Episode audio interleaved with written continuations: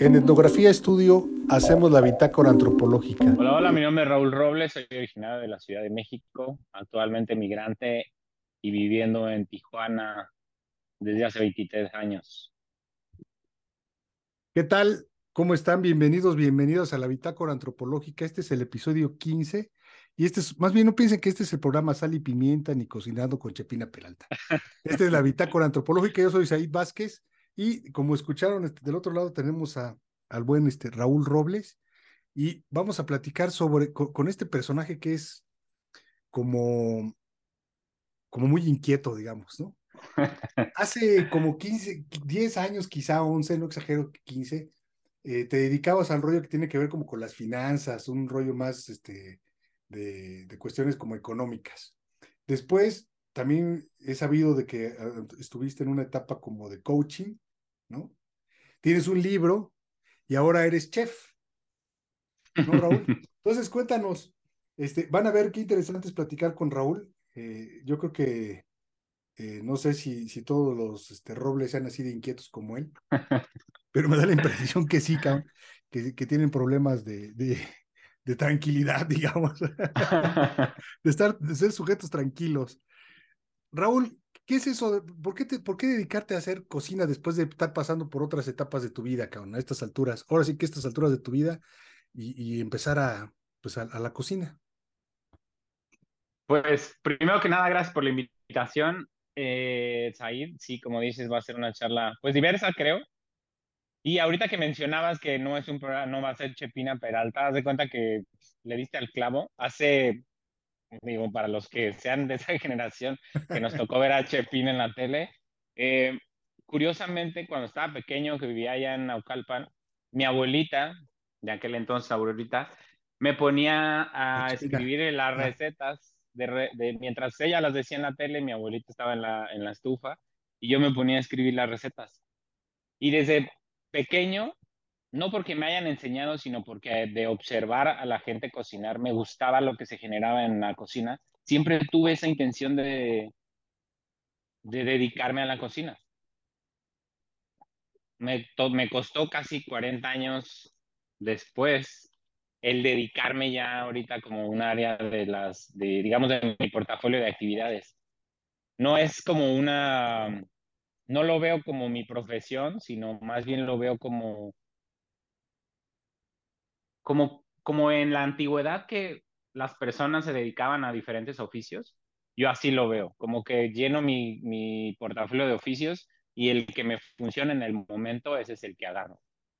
En algún momento fui, trabajé para la banca, en otro, pero pues finalmente creo que lo veo más como lo que me mueve en el momento. Oye, ¿y qué te gusta de la cocina, cabrón? O sea, ¿qué es lo que te atrae de la cocina? Uno, que cuando estoy frente a la estufa es, es muy intuitivo. Es, me, yo lo veo como, como un arte. Me imagino como las personas que pintan un cuadro o que hacen música o cosas así, que están ahí y empiezan a imaginarse qué cosas pueden llevarse en cada platillo. Cuando yo me paro ahí en la cocina, en, pues ahorita que estamos aquí en la cocina, es como me dejo llevar. O sea, no hay reglas, como, como pura intuición. Simplemente, obviamente ya conocí algunos productos.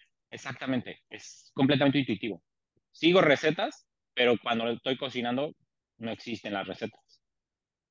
Fíjate que es muy atractivo, a mí me da la impresión por dos cosas. El asunto del olor, los olores que se están produciendo y que te empieza como a, generar esta sensación de, dicen, de que se te hace agua a la boca, ¿no? Se empiezan a tocar las cosas. Y también una de las cosas que me parece que tanto los cocineros o los que nos gusta un poco la cocina, que no nos dedicamos a eso, pero como en el caso tuyo que sí ahorita estás dedicando a ese rollo, creo que la comida tiene la posibilidad de ser un, una, herramienta de, de, establecer una relación social. Ya ves en las fiestas, en los velorios, ¿no? En este, digamos, en una reunión, pues hay que compartir, cabrón. Es una forma de, de, de, pues, pues de dar algo tuyo, pues, ¿no? Este, a los demás. Ahora sí que no te coman, pero que, que se coman tu comida. Creo que por ahí va, por ejemplo, este rollo, por ejemplo, de los muertos, ¿no? De, de hacer tamales y café, y el rollo ese como, este, pues compartir al muerto, digamos, ¿no? Compartir el dolor y a través de la comida, pues encontrar paz, encontrar un poco de, de sosiego al, al, al, duelo. Y me da la impresión que también la comida, en ese sentido, cuando uno está, más allá de que estás ganando dinero o no, creo que también tiene esa parte de, de ser, de, de gente generosa, de, de, gente que se ofrece, pues, y dice, mira, cabrón, ¿qué tal me quedó esto? ¿No? No para que digas, ah, está bien rico, sino porque quieres compartir algo de ti, cabrón, ¿no? Creo que eh, tiene un, un, peso muy fuerte ese, ese rollo, sobre todo en la comida que, que se hace, pues, ¿no? Totalmente. Y fíjate que ahora que lo mencionas, una de las razones que me he dado cuenta, eh, eh, por ejemplo, muchas personas son de dar obsequios.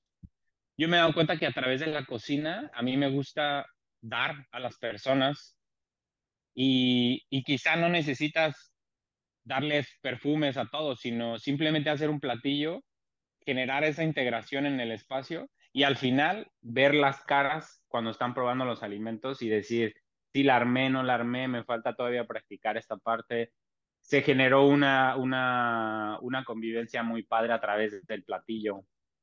O sea, es, es algo muy interesante, sí, definitivamente. A, a, mí me da, digo, insisto, la, la comida se me hace un asunto muy sociológico, muy antropológico. Este, digamos, pues también nuestra primera relación es a través de, de, del alimento cuando nacemos, pues, con nuestra madre, ¿no? Independientemente que si nos dio pecho o no, pero de todos modos, nuestro primer este, forma de tener placer y de sentir rico es a través de, de la comida, cabrón. Con la comida uh -huh. se goza, ¿no?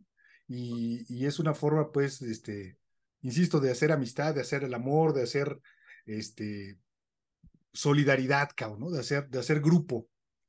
Uh -huh. Este, ¿Qué, qué, qué, digamos, cuál fue el camino que te fue llevando a la, a la, cocina, además de esto que nos contabas de tu, de tu abuela y tu experiencia con Chepina Peralta? ¿Cómo llegaste ya a esta última parte de tu vida, cabrón? Mm, yo creo que fue afortunadamente gracias a mi crisis de los 40, que, tuve un bache así interesante de que no sabía para dónde darle, si regresaba a la banca, si me volvía a meter a este rollo, no se estaba dando, fue a través de la, a raíz de la pandemia que se me cancelaron algunas eh, capacitaciones y esto, que tuve un bache y dije, bueno, ¿qué hago? ¿Qué sé hacer? Y más que volverme un emprendedor, dije, ¿qué sé hacer? que me gusta hacer y que puedo generar alguna especie de ingreso? Y dije, pues me voy a meter al rollo de la cocina. Voy a empezar a explotar esa parte que, ese gusto, a ver si le puedo sacar provecho también. Y empecé a, poquito a poquito, poquito a poquito, sin hacer, sin poner un negocio, porque siempre tuve la curiosidad de poner un restaurante. Pero ya sabes, ¿no? Que mucha gente, no, pero es súper demandante, te va a costar un trabajales. Y pues seguir esos rollos, lo detuve, lo detuve, lo detuve, hasta que un día dije, ya, chingue su, voy a empezar con esto. Y ya.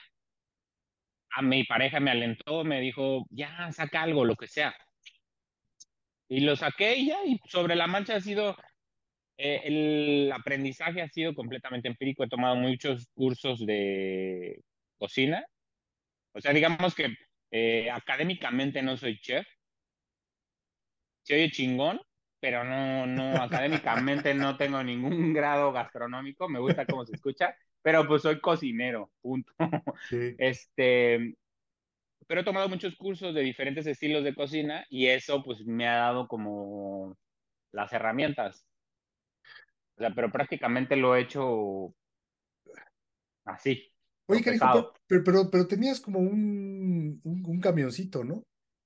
Sí, el camioncito, y el, el, digamos que tengo uno de los proyectos que ahorita estoy haciendo la transición de nombre hacia mí como cocinero. Se llama Estufa Motorizada. Fue un proyecto de hace ocho, unos 10, 12 años, más o menos. Ah, canijo, sí, pues hace un mientras, mientras trabajaba en el banco, traía esta intención de poner un deli. ¿Que ¿Por qué? Porque era mi siguiente paso. Yo me salgo del banco y me dedico a la cocina. Pero traía ese miedito también de no la voy a armar, no sé cómo le voy a hacer, bla, bla, bla. El punto es que fui haciéndolo a la par, con mis ahorros, fui comprando el camioncito, luego esto, y empecé ya como en el tema de equiparlo, y ahí fue donde me paré, porque me asocié con gente que no estaba metida en el rollo de la cocina, que no estaba tampoco viviendo aquí, entonces, pues era yo el que hacía todo. O el punto fue que, como yo no me quería animar a hacerlo todo, estaba esperando que todos como que se movieran alrededor del proyecto, pues se quedó ahí estancado. Al final, pues terminé vendiendo el camioncito y, y no, o sea, tengo una que otra cosa que me quedó de aquel entonces, pero nada más le metí, o sea, hice el proyecto diferente de lo que normalmente lo podría hacer hoy. O sea, empecé con el nombre, el diseño, todo lo que no necesitas, que hoy sé que lo más importante es la cocina, tener unos elementos para cocinar, una estufa, un horno, todo este rollo. Y entonces empecé al revés. Me sirvió como experiencia, ¿no? Pero pues ahí se quedó en el, en el camino. ya después usé el camión para mudanzas y... Ajá. Sí, para otra cosa. Exactamente. Oye, pero sí, realmente, eh, ¿qué sabías cocinar, cabrón, antes de, o sea, cuando comenzaste? O sea, ¿sí le, sí le pegabas más o menos? ¿O nomás hacías huevos con jamón, cabrón? pues, digamos que no le hacía a todo. O sea, hacía cosas, eh, experimentos que quedaban más o menos bien. Pero fue hasta que, hazte cuenta que siempre me han gustado los retos culinarios, ¿no? Entonces, un día una persona cercana me dice, oye, ¿sabes qué? Voy a tener el cumpleaños de tal persona eh, X en abril. Sí. Necesito que alguien haga el evento. Y yo, pues yo me la rifo. Nunca había cocinado para más de dos personas o tres personas. Me dice, ok, me dice, hazme un presupuesto. Y ya, pues le hago un presupuesto. Ni siquiera sabía qué le iba a dar de comer, ni cuánta gente iba a hacer. Obviamente ya error, primeros dos. ¿Por qué? Pues porque no sé si el presupuesto me va a alcanzar. Terminé poniéndole, pero, y al final me dice, son 80 personas, son 80 platillos. Y yo, ¿cómo le voy a hacer para cocinarle a 80 personas si nunca le he cocinado a 10? Sí. Bueno, pues afortunadamente existe Don Google, digo, Don YouTube hoy. Entonces me puse a ver muchos videos, tutoriales ellos querían que les hiciera costillitas barbecue. Y las costillitas barbecue son algo sencillo, pero no necesariamente son sencillo si no coces la carne. O sea, es, tiene, todo, tiene su, su chiste. Yo los hubiera comprado, cabrón. Y ya se las, se las haces así. Cero. Ajá. pero te sale más caro. Sí, claro. Entonces, a mí como me gusta hacer las cosas desde cero, pues compré la salsa katsup, la salsa inglesa, todo para hacer la salsa barbecue. Al puerco, cabrón. Con la miel, todo este rollo. Todo. O sea, literal todo. Y me quedaron buenísimas, se acabaron. Y fue una buena experiencia. Entonces dije, oye, pues no está tan complicado este rollo. Lo disfruté. Y así, y así es como he ido explorando nuevos platillos. Entonces, si alguien me dice, oye, quiero que me hagas, un día me pidieron una sopa, eh, crema de almejas. Pues, te hago una crema de almejas, no sé cómo, pero te la puedo hacer. Entonces ya voy, aprendo y luego voy y se las hago. Y así. Decías, decías, hace rato que no eres emprendedor, pero yo creo que sí es justo el ejemplo Raúl Robles, el emprendedor, cabrón, ¿no? Este, o sea, ¿te gusta este rollo de, pues, de estar emprendiendo cosas, cabrón? Este, esto que llamas tú experimentos. Y me da la impresión que, que, que, que, que eso te hace feliz, cabrón, ¿no? Hacer las cosas que te gustan en la vida. Es decir, no andas ahí como frustrado trabajando en la banca y después, ah, no, ahora me voy a hacer esta madre y ahora voy por acá. No, Campos, haces lo que, lo que te satisface en el momento de hacerlo, como decías hace rato, ¿no, Raúl? Sí, totalmente. Así mero. Oye, canijo, pero ah, este, a mí sí me, sí, yo sí le, pues, además yo creo que es valiente, a mí sí me daría ñañaras empezar ahí a, pues efectivamente, a cocinar como para 10 personas, ¿no? Eh, sí es algo como que, yo creo que hago de comer bien, pues, ¿no? Hago, cocino, pero, pero más allá no, no podría hacerlo, cabrón. ¿Qué, qué, ¿Cuál es tu platillo eh, que dices, este es el mero mero, ¿no? Este es, este es el, el, Raúl. Pues mira, últimamente, últimamente han sido los, los estos, eh, ¿cómo se llaman? Hay un, hay un platillo que es como el, es japonés, creo que es, que se llama yakisoba. Que son fideos con res, pollo y camarones. Con más verduras. Como que la mezcla asiática con mexicana me gusta mucho. Entonces hago muchas, muchas. Como que se te fue un poco el avión. Algo así se podría decir, como que eso es. ¿No se escuchó? Te escuchaste muy entrecortado. Ah, a ver. Te decía, el, digamos que mi, mi especialidad hoy por hoy puede ser los fideos. Los fideos, una especie como de comida asiática con comida mexicana, con carne, pollo, verduras, eh, camarones. El arroz también últimamente me ha dado buenos resultados. Y las carnes. También me gustan las cosas asadas, me da como, me gusta ese, ese asunto. Oye, pues es, es muy baja California eso, cabrón, ¿no? O sea, la comida china, este, lo, lo, asado, ¿no? Digamos, las carnes, y, y también es otra de las cosas que, que creo que es que te ayudan mucho, que tiene que ver este, este asunto de la frontera, ¿no? Es decir, yo soy migrante, pues, pero la ciudad es migrantes, cabrón. Y entonces es una ciudad muy compleja, pero a la vez, eh, pues muy rica en, en, sabores, muy rica en culturas, ¿no? Muy rica en, en costumbres. Y de eso vas, vas, vas, como quiera, decía yo hace rato, pues, este, comiendo o mamando, pues, ¿no? Aprendiendo, absorbiendo, cabrón, del, del entorno en el que te desarrollas. Creo que eso también ayuda mucho a, a que la gente, bueno, que tengas este, este estilo, digamos, a la hora de, la comida. ¿Crees que también te influye mucho el asunto ahí de la ciudad? Podrías haberlo hecho en la Ciudad de México, que es mucho más, a lo mejor somos más mamones, cabrón, ¿no? Puede ser, puede ser que sí se haya dado por el tema gastronómico eh, que hay aquí, o sea, como ese auge que ha tenido la baja con el tema gastronómico y que me ha dado la oportunidad como de explorar muchas cosas. Sí creo, Digo, yo creo que funcionaría igual en México porque pues, finalmente todos comen. O sea, toda la gente come. Habrá paladares muy exigentes, pero también habrá otros paladares muy exploradores. Yo no sé, pero por ejemplo, a mí no me gusta la comida de, China de Mexicali, cabrón.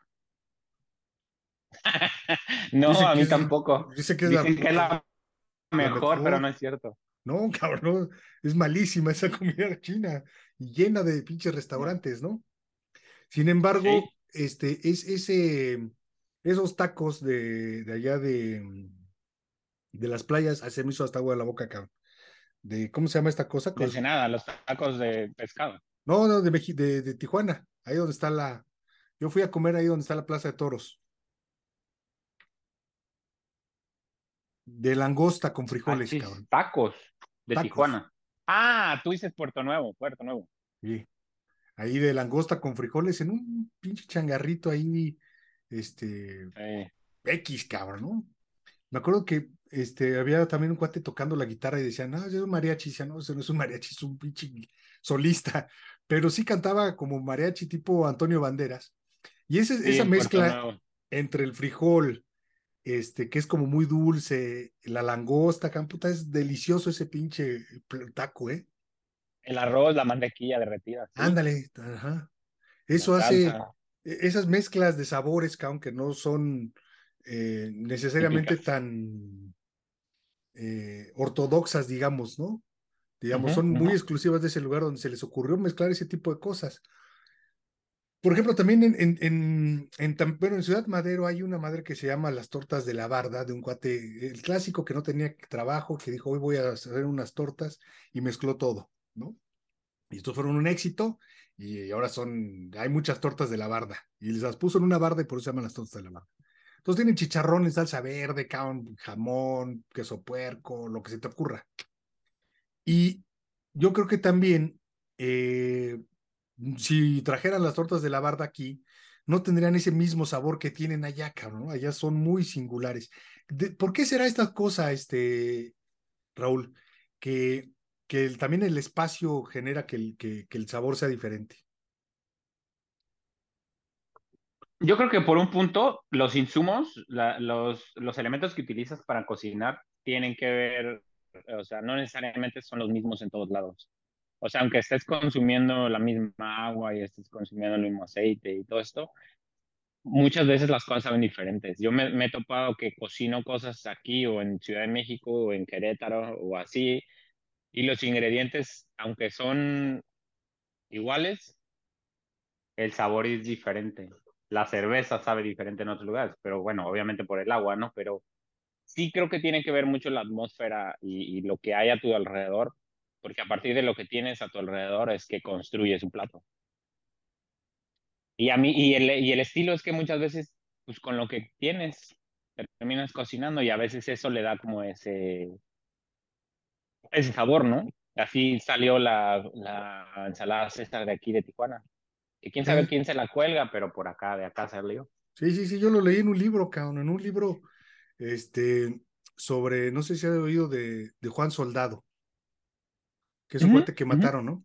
Bueno, en ese libro de Juan Soldado hablan de la ensalada César, digamos, o sea, para que veas que es un asunto que nada que ver, ¿no? Pero que hacen referencia a, a por qué es famoso Tijuana y es famoso en parte en el mundo por, por esta ensalada, ¿no?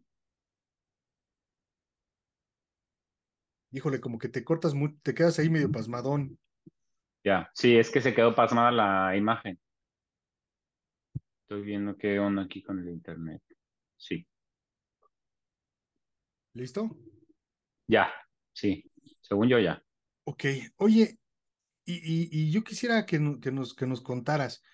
Tengo la impresión, pues, por, por, no sé, tú dime si es cierto o no. Más allá de, te decía hace rato, más allá del asunto de, de, lo económico, pues, ¿no? Mercantil, me da la impresión que hay una satisfacción personal que aunque te deja la cocina. ¿Cuál es esta, este, Raúl? ¿Qué es lo que te satisface de estar cocinando, cabrón? Digamos, me da, ya nos platicabas hace rato que, pues, que la gente, a ver qué le gusta, etcétera, pero tengo la impresión que tiene que ver más con un asunto como creativo que también tienes mucho, cabrón, ¿no? Tú decías, me dejo llevar por, por lo intuitivo, cabrón, ¿no? Yo creo que tiene más también que ver con, con un asunto de creatividad. Sí, finalmente, ahora que lo preguntas, yo creo que cocinar es un momento para mí de sentirme libre de hacer lo que se me pegue la gana. O sea, es como un momento eh, como que no me genera ningún esfuerzo, como que me libero de cualquier atadura, me dejo llevar y empiezo, o sea, como que es es como una extensión, no sé cómo explicarlo, pero es como si la comida fuera una extensión mía y entonces como, como que me siento en un hábitat en el que eh, puedo hacer lo que sea, pues, o sea, que no hay regla, que me divierto. Sí, exacto, que es un, es, es un espacio que me divierte. Como un, como un viaje, ¿no? Como si te das un toquecito, digamos. Estás en otra dimensión, carnal. Totalmente, totalmente. Es como, como que los, me presento a los, a los, a las verduras, a las frutas, todo este rollo así como hablando de los alimentos. Ajá. Y empezamos a trabajar y pues yo me dejo llevar y salen cosas, ¿no? O sea, aunque yo ya sepa qué voy a hacer, hay, hay un, tengo un producto, un servicio que se llama Cenas Intuitivas.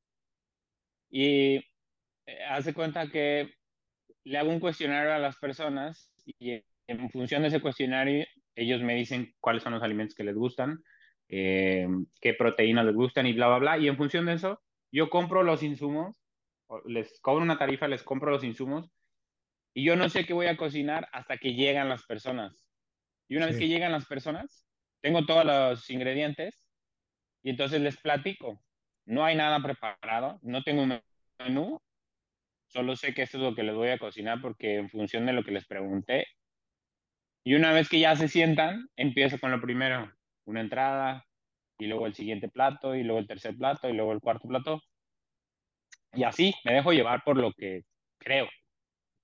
Es por eso que me siento como muy creativo en ese espacio. Pero, pero ¿tienes un restaurantito o dónde, dónde haces esto?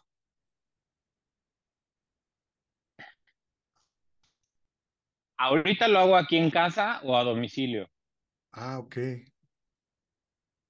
O sea, tú vas, yo te digo, oye, quiero una cena, entonces me puedes hacer el cuestionario o me das un, un menú, digamos, y ya te, te, pido que lo... Ajá, exactamente. Sí, hay dos opciones. Si estás abierto a que yo cocine lo que sea, pues abrimos la cena intuitiva y si no, pues te hago un menú en función de lo que quieras. Grupos pequeños, cuatro a ocho personas, para que también sea íntimo y no sea masivo. Órale. Oye, ¿y, y, de qué forma, digamos, tu historia también enriquece ahora tu trabajo? Es decir, estaba, mientras te, escuchaba, estaba pensando, por ejemplo, en el asunto de tu libro, ¿no? O tu experiencia en el banco. ¿Cómo esa formación ayuda hoy a, Raúl a, pues, a, desarrollarse en este asunto de la cocina? ¿O no sirve para ni madre? O sea, ¿cómo, mm, cómo, cómo juntas, digamos, este el asunto ahí del, del, libro y la, la, banca, etcétera. Si quieres, mira, nos faltan ocho minutos. Si quieres pensarla, porque es una pregunta a lo mejor más complicada, vamos por una cerveza y regresamos con otro link. ¿Cómo ves, mi Raúl? Mm. Hecho. ¿Eh? Oye, te, te, te, te, noto así como muy tensón. ¿Cómo, cómo te sientes, cabrón? Te saqué de un... Bien, no, te saqué de onda con esa pregunta, así como que, como que te agarré y dijiste, te hice quedar mal, así como, Inge, ¿y ahora qué digo, cabrón? No, fíjate que no, no, es, no es una pregunta que... Que te hayas hecho. Que, que normalmente me haya hecho, sino, o sea, sí creo que las cosas que he hecho en mi vida me tienen donde estoy hoy.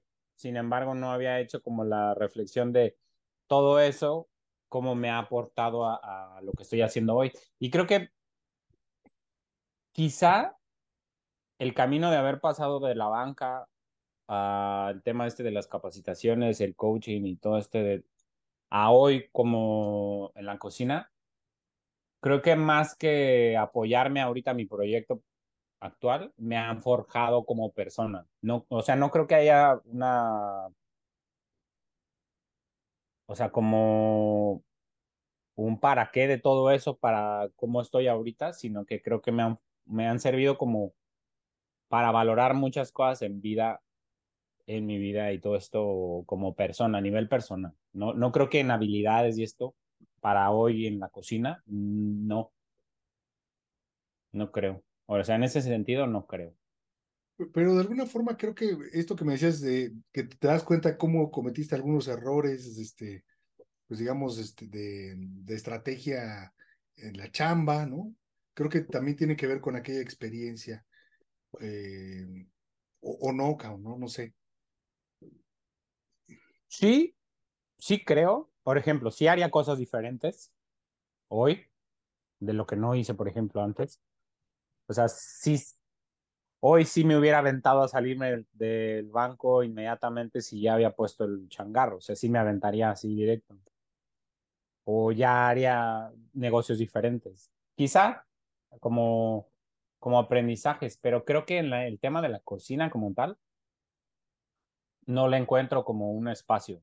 Sí creo que como, como relaciones y esto en la parte exterior sí, pero en el tema de la cocina per se no, no, no le encuentro ningún punto de encuentro. Oye, y bueno, nos decías hace rato que fue a partir de esta crisis de los 40. eh, ¿Cómo te reencontraste con esto, cabrón? O sea, ¿cuál era? No, a lo mejor no tienes por qué, este, no es aquí la terapia, pues, pero, eh, pero ¿qué era? O sea, te encontraste como, ¿qué, ¿qué voy a hacer de mi vida? Y de repente dijiste, pues voy a ser, voy a ser cocinero. ¿O cómo fue que te rescató, digamos, la cocina, cabrón, a ese hoyo en el que te habías clavado? Salud. Lucita. Pues mira, mm, yo creo que hasta ahora lo hago consciente del hecho de que la cocina es mi espacio como... Espiritual, digamos. Ándale, exactamente.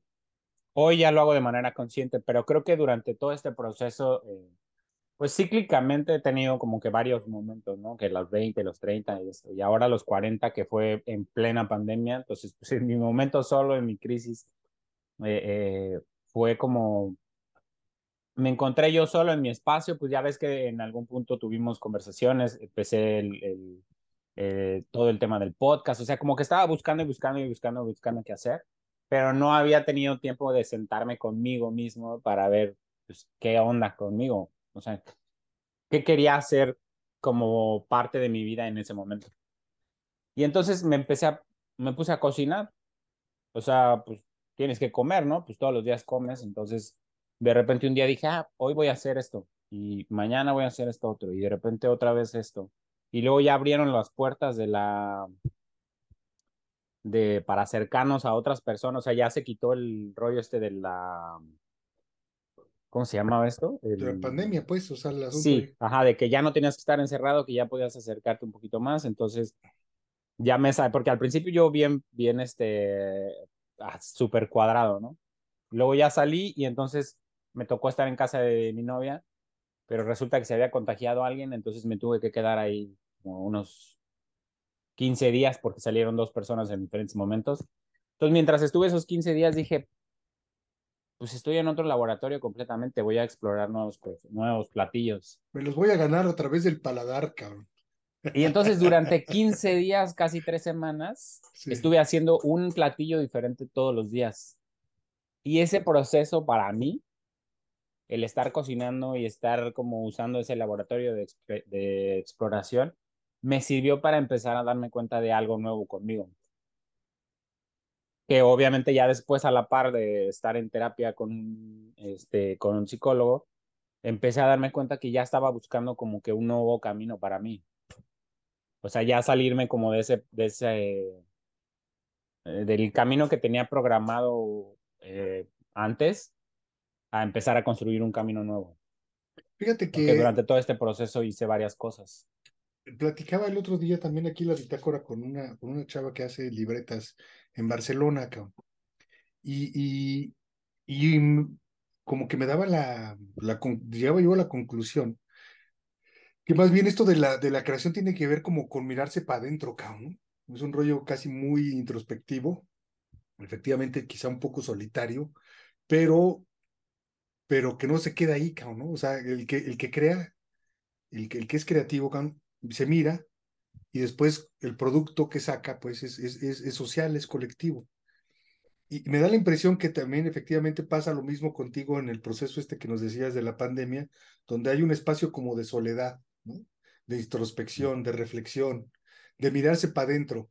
Así dicen algunos cuando uno se muere, cabrón, ¿no? Me voy a mirar para adentro, voy a ver las flores por abajo. Y, y, es como una especie como de, como de muerte chiquita en la que nos, en lo que, en lo que estamos haciendo es como, como reflexionando al interior de nosotros qué queremos, qué vamos, qué va a ser de, de nuestra vida, pues. Pero esa reflexión siempre termina siendo un producto. Una, una creación, ¿no? un algo que, que, que no, no, no, queremos para nosotros mismos. Eso es muy, me, da, me da, creo que es muy padre porque eh, es como muy paradójico. De algo individual que es algo, algo colectivo, algo para compartir con los demás, ¿no?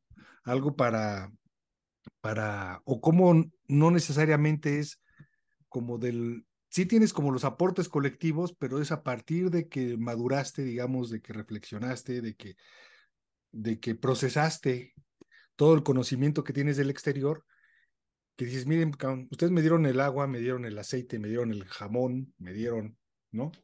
Y se llama jamón, hey, jamón eggs, pero ahora este, se llaman este, huevos con jamón a la robles, ¿no? Y entonces ahí ya está la diferencia, cabrón, ahí está ya tu producto, ¿no? Tu, tu aporte al, al mundo. Insisto, fíjate que hay también un librito porque se llama Bailaré sobre tu tumba, que tiene que ver con muchos ritos este, mortuorios, y siempre me ha llamado mucho la atención cómo la comida está metida en los ritos, cómo está metida, digamos, en estos espacios especiales de las gentes, pues, ¿no? Que los 15 años en la boda, que efectivamente con el, con el difunto, ¿no? Con los nacimientos, siempre está metida la comida como este, decía hace rato, este, este lazo para, para establecer relaciones, pero que, regreso a lo mismo, nace de lo individual, ¿no?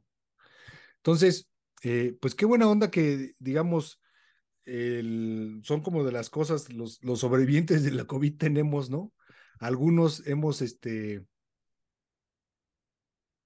pues, entrado a un proceso de, metamorfosis que nos llevó a, a, ser otros después, después de, de, salir de la pandemia, ¿no, mi Raúl?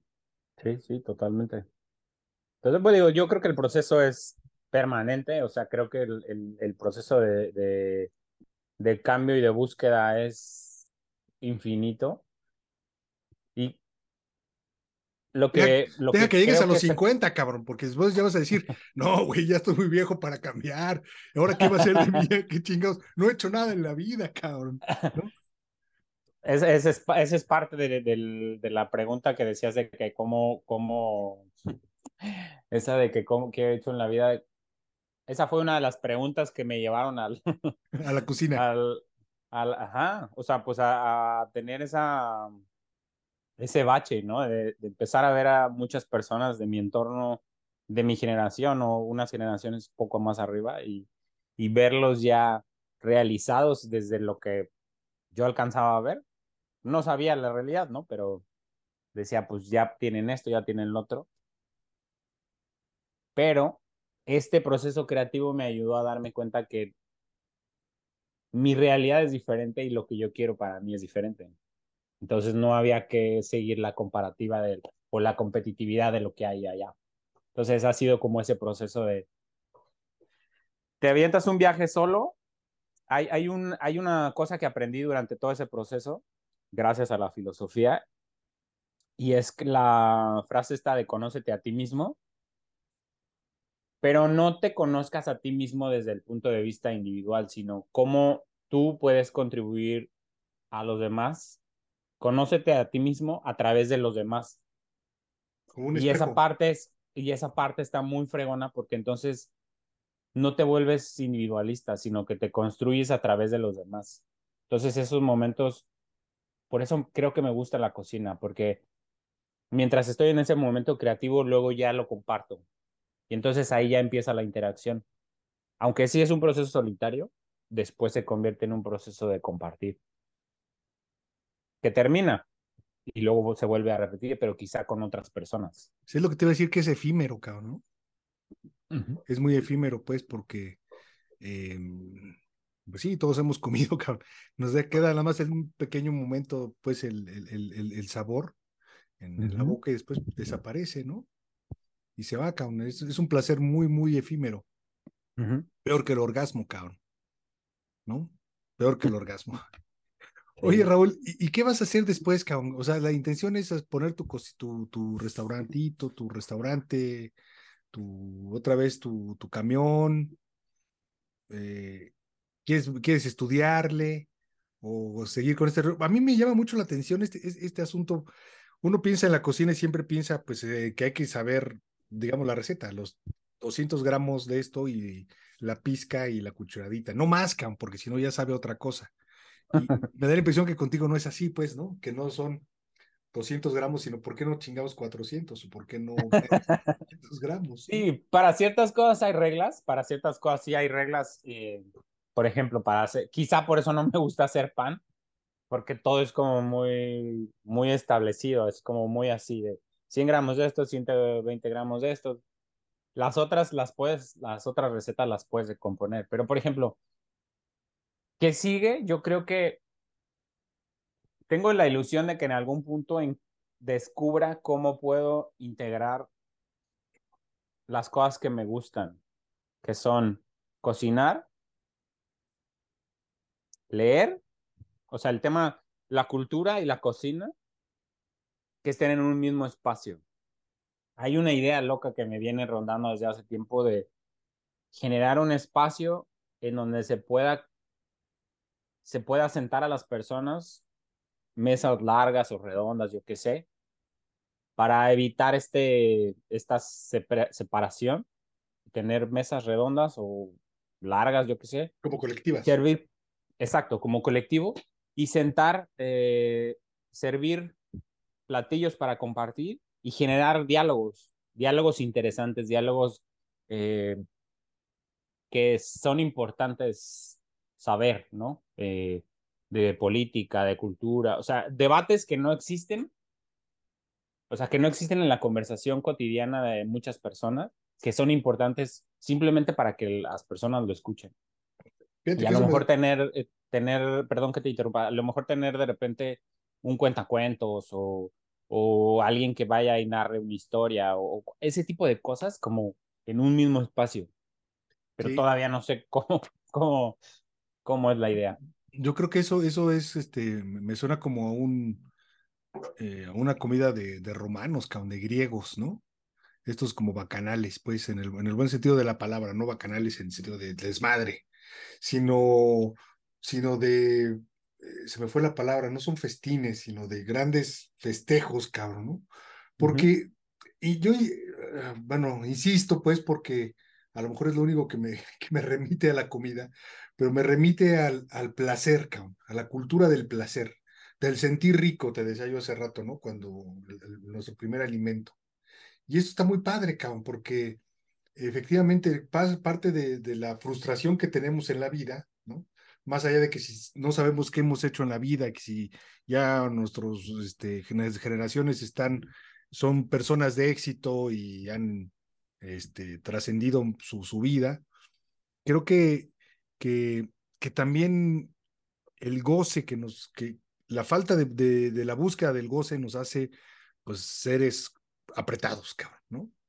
Entonces, permitirnos disfrutar la vida es permitirnos comer lo que nos gusta, cabrón, con los sabores que nos gustan, permitirnos amar como, como nos nace amar, ¿no? Digamos, eh, y hacer las cosas que realmente nos, nos satisfagan, cabrón, ¿no? Y no necesariamente eh, darnos un espacio, porque no necesariamente vamos a estar siempre viviendo en el placer, ¿no?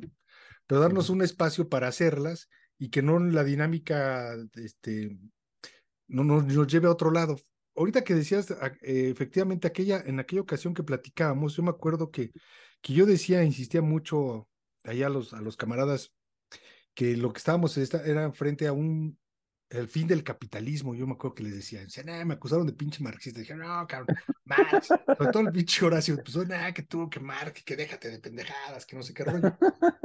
Pero creo que efectivamente, digamos, eh, estamos en este periodo post-pandémico, lo que tenemos es otro, otro sistema económico, cabrón.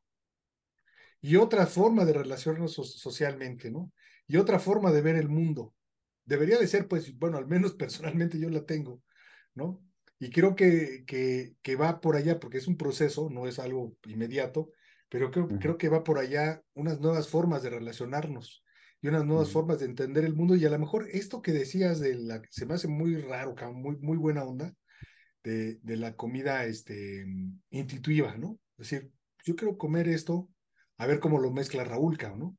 Y que definitivamente es algo muy artesanal, mi Raúl, porque no te va a salir igual siempre, cabrón. Exactamente. ¿No? Eso es, eso es, eres como un cocinero este, artesano, cabrón, ¿no? Sí. Los mismos productos, como decías hace rato, pero de forma diferente cada vez que, las, que, lo, que los juntas, ¿no? Cada vez que los juntas salen de forma diferente, saben a formas diferentes.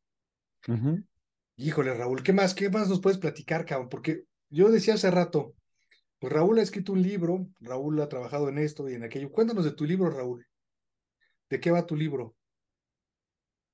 Eh, pues el libro lo escribí en el 2016 no me acuerdo, pero creo que por ahí del 2018, sí, 2018, es como, no es biografía, pero es, es contar una transición en mi vida de cómo, mm, de cómo aprendí a darle un giro a la manera en cómo veo las cosas respecto a mi relación con mis papás, con el trabajo, con los objetivos que yo llegué a tener en su momento en la vida y cómo fue mi transición de ser eh, empleado bancario por 16 años y de repente un día decir, pues no es lo mío y me voy, pero me voy sin recibir absolutamente nada de salida, ¿no? O sea, de salirme por, para, de manera complicada, eh, pues no, más bien no haber logrado una negociación como para tener una buena salida, pues. Ajá. Y al final platico un poco toda esa transición de, de, que me pude haber salido y me pude haber enojado con la vida y con las personas que estaban involucradas en ese proceso, pero pues dije, pues finalmente fue una decisión que yo tomé, ¿no? Entonces, me iba a tocar pagar los precios. Entonces, como cuento algunas cosas que sucedieron y cómo les di la vuelta, de manera que, que en algún punto, o por lo menos en esa etapa, pudieran servir para las personas como referencia. ¿Y por qué escribí un libro? La neta, no lo escribí porque quería ser escritor. O sea, siempre me ha gustado la escritura, pero no me, no me considero un escritor. O sea, me considero alguien que le encanta escribir como manera de, de reflexión y de poder descubrir a través de la escritura para mí muchas cosas. Pero en ese momento yo creí que el escribir un libro iba a ser el mejor regalo que le podía dar a mi papá. Porque le, a él le encantaba leer, a mi jefe, ¿no? Tan es así que me lo metió así a tirabuzón a mí y por mucho tiempo de mi vida yo lo odié, la, odié la lectura. Hoy ya la amo y la adoro, ¿no? Pero entonces aceleré un proceso de editorial y todo este pex porque iba a ir a México a verlo. Entonces, por eso fue que el libro sucede, porque fue, mm, no me acuerdo cómo se llama este camarada que estuvo con nosotros aquella vez que trabaja en el animal político. Híjole, no me acuerdo. No me acuerdo, pero bueno, eh, el punto es que en algún punto él me dijo que cuando escribiera algo, le lo dejara respirar para que después regresara y con ojos neutrales pudiera eh, criticar mi propia escritura, ¿no? Este proceso creativo fue muy corto, entonces no hubo esa, no hubo ese proceso de edición, de revisión, de crítica, porque pude haber hecho un libro mucho más acotado y narrado de una manera diferente. Pero fue una experiencia muy fregona para darme cuenta que autopublicar un libro es carísimo. No es gran negocio, la neta, a menos que tengas una comunidad a la que le puedas vender los libros. Y si lo ves como un negocio, pues tienes que pensar en la alternativa de cómo lo vas a comercializar. Como te digo, yo creo que regresando a la pregunta que me hiciste hace, hace tiempo, creo que todas esas cosas que he hecho en el pasado me han forjado para saber cuáles son las cosas que ya no voy a hacer o las maneras en las que no haré las cosas a partir de ahora. Pero creo, si, me permites, creo que más bien tiene que ver como con parteaguas en tu vida, ¿no? Es decir, estas reflexiones, estos como momentos en que te tienes a pensar sobre ti, y se voy a escribir un libro, cabrón. Y ese libro, independientemente si fue negocio o no, dejó algo en, la formación de Raúl que ahorita enriquece al Raúl del presente, pues, ¿no?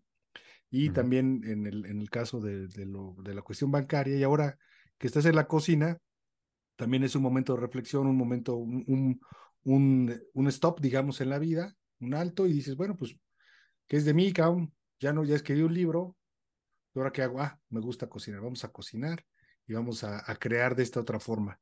Que me da la impresión que, que es mucho más, este, más lo tuyo, mi Raúl, ¿no? Porque ya hubo una experiencia previa, me da la impresión que lo disfrutas más, que otras, otras cosas. Creo que también el asunto del coaching lo, lo, lo, lo disfrutabas mucho, ¿no? El estar compartiendo ahí reflexiones, etcétera. Yo me acuerdo que eras muy este, participativo, digamos, con tus cápsulas. Eh, pero creo que esta otra parte es mucho más, me tienes más posibilidades de compartir, porque en aquello era quien quiera escucharlo, y aquí es más fácil que puedas compartir la comida, que, que la misma como que conectarte con el mismo pensamiento con las personas. Y eso quizás es lo que te caracteriza, que aunque eres un compa que le gusta este, compartir con los demás lo que tienes, y, y, me da la impresión que la, la comida es algo que, que va más, más, más con esta idea de compartir. ¿Cómo cerramos la charla, mi Raúl? ¿Cómo, cómo concluyes esta, esta plática? Ay, buena pregunta. Pues no sé, la verdad es que las, las charlas no se... No se concluyen, dices. No, hay pues no más bien se pasan a una siguiente... Pero la moraleja, digamos la moraleja. La moraleja yo creo que es que así como en algún punto de esta charla dijimos que la comida, o sea, el tema del, placer es efímero, que en algún punto se va a acabar, yo creo que en la medida que nos demos la oportunidad de vivir el momento, no como cliché tradicional, sino estar en el momento haciendo lo que estás haciendo sin pensar en qué va a suceder en un futuro. Es decir, si en este momento, hoy yo soy cocinero, pues qué más da si en algún punto fui banquero y ganaba 10 veces más de lo que gano ahorita. Ahorita, me, ahorita estoy a gusto pudiendo tener un refrigerador lleno de comida que me da la oportunidad de explorar muchas cosas en la cocina para poderle servir a otras personas. En algún punto creo que habrá maneras en las que pueda, como ahora que ya estoy explorando, cómo integrar todas esas cosas que me gustan. Entonces creo que si nos damos la oportunidad de,